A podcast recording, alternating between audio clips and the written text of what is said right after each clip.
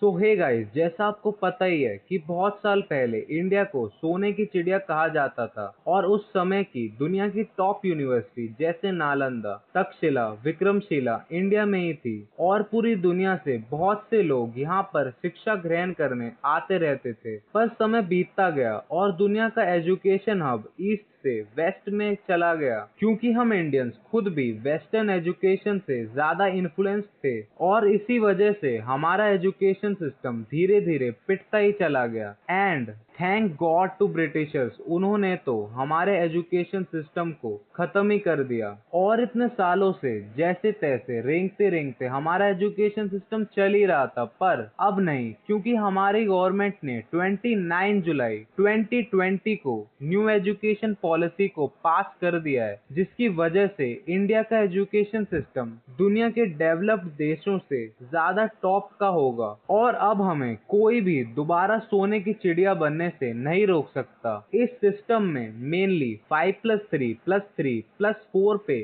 Focus किया गया है। मतलब अगर हम करंट एजुकेशन सिस्टम को देखें तो इसमें पहले नर्सरी किंडरगार्टन फिर प्राइमरी फिर सेकेंडरी और फिर हायर सेकेंडरी उसके बाद कॉलेज तो इस सिस्टम को हम टेन प्लस टू कहते हैं और दो बोर्ड एग्ज़ाम होते हैं, एक टेंथ में और दूसरा ट्वेल्व में, जिसमें हम बच्चे टेंथ में पूरी साल रटते हैं और फिर एग्ज़ाम में उल्टी करके आते हैं और थोड़े खुश होते हैं, पर फिर एक साल बाद वही रटना चालू। और अगर हम ग्लोबली देखें तो वहाँ इतना स्ट्रेस नहीं होता। अमेरिका में भी सिर्फ़ एक बोर्ड एग्ज़ाम होता है इलेवेंथ स्टैंडर्ड में। पर न्यू एजुकेशन पॉलिसी में पाँच का मतलब है प्राइमरी फ़र्स्ट टू फिफ्थ, और थ्री का मतलब है सिक्स सेवंथ एट और फिर higher secondary nine tenth eleventh इसमें ट्वेल्थ को इलेवेंथ के साथ ही मर्ज कर दिया गया है, और हमें नाइन टेंथ इलेवेंथ में एग्ज़ाम की टेंशन लेने की कोई ज़रूरत नहीं है। और उसके बाद अगर कोई चाहे तो चार साल की ग्रेजुएशन जिसमें हम अपने हिसाब से सब्जेक्ट चुन सकते हैं। जैसे साइंस वाला आर्ट्स भी ले सकता है, और आर्ट्स वाला साइंस भी। और अगर किसी ने कोई ऐसा सब्जेक्ट चुन लिया, जो उसके बिल्कुल पल्ले नहीं पड़ रहा तो उसे चार साल, वो पढ़ने की बिल्कुल ज़रूरत नहीं है। तो एक साल में भी छोड़ सकते हैं। उस एक साल की भी डिग्री उसे मिलेगी। मतलब अगर कोई एक साल पढ़ता है तो उसे सर्टिफिकेट मिलेगा। दो साल वाले को डिप्लोमा तीन साल वाले को एडवांस डिप्लोमा और जो पूरी चार साल पढ़ लेगा उसे डिग्री मिल जाएगी। और अभी इंडिया में बहुत सारे बोर्ड हैं सीबीएसई, आईसीएसई और हर स्टेट का अलग बोर्ड पर इस पॉलिसी के इम्प्लीमेंट होने के बाद एक स्टैंडर्डाइज बोर्ड होगा और इन सबको ग्लोबली इंटीग्रेट किया जाएगा। और सिक्स स्टैंडर्ड में से वोकेशनल ऑक्यूपेशन स्टडीज़ में ज़्यादा फोकस किया जाएगा, जैसे प्लम्बरिंग कारपेंट्री पोएट्री कुकिंग भी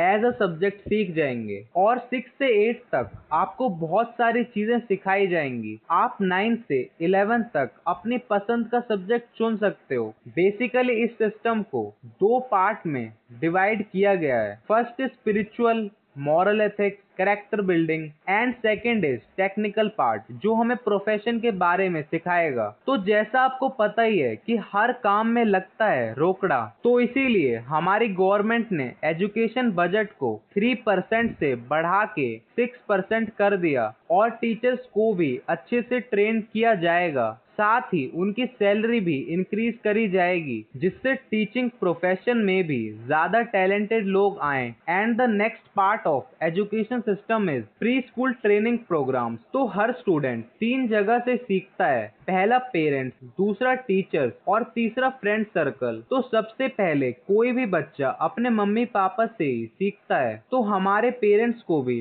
टास्क दिए जाएँगे, जैसे हमारे लिए वैल्यू बेस्ड बुक रीड करें। और इस सिस्टम में आनविशिकी को भी इंट्रोड्यूस किया जाएगा। तो चाणक्य कहते हैं आनविशिकी का मतलब है strategic thinking the ability to investigate logical thinking और अगर आपको बनाना है स्पोर्ट्स में करियर तो उसके लिए भी स्पेशल सब्जेक्ट होंगे, क्योंकि हेल्थ और फिटनेस में मेन फोकस होगा और आप योगा और फिटनेस में भी आसानी से करियर बना सकते हैं। और इस सिस्टम का एक फोकस यह भी होगा कि पूरी कंट्री में हर स्टूडेंट एक जैसा एजुकेशन ले सके। मतलब अगर एक बच्चा तमिलनाडु में एजुकेशन ले रहा है तो वही सेम एजुकेशन आंध्र प्रदेश के एक छोटे से गाँव में बैठा बच्चा भी ले सके। अब देखते हैं कि हमारी गवर्नमेंट इसे कैसे इम्प्लीमेंट करती है? क्योंकि हमारे एजुकेशन सिस्टम में करोड़ों स्टूडेंट हैं जो डायरेक्टली इफ़ेक्ट होंगे और टीचर्स को भी नए सिस्टम को अपनाना होगा। तो आपको क्या लगता है? न्यू एजुकेशन पॉलिसी 2020 के बारे में नीचे कमेंट करके ज़रूर बताएँ।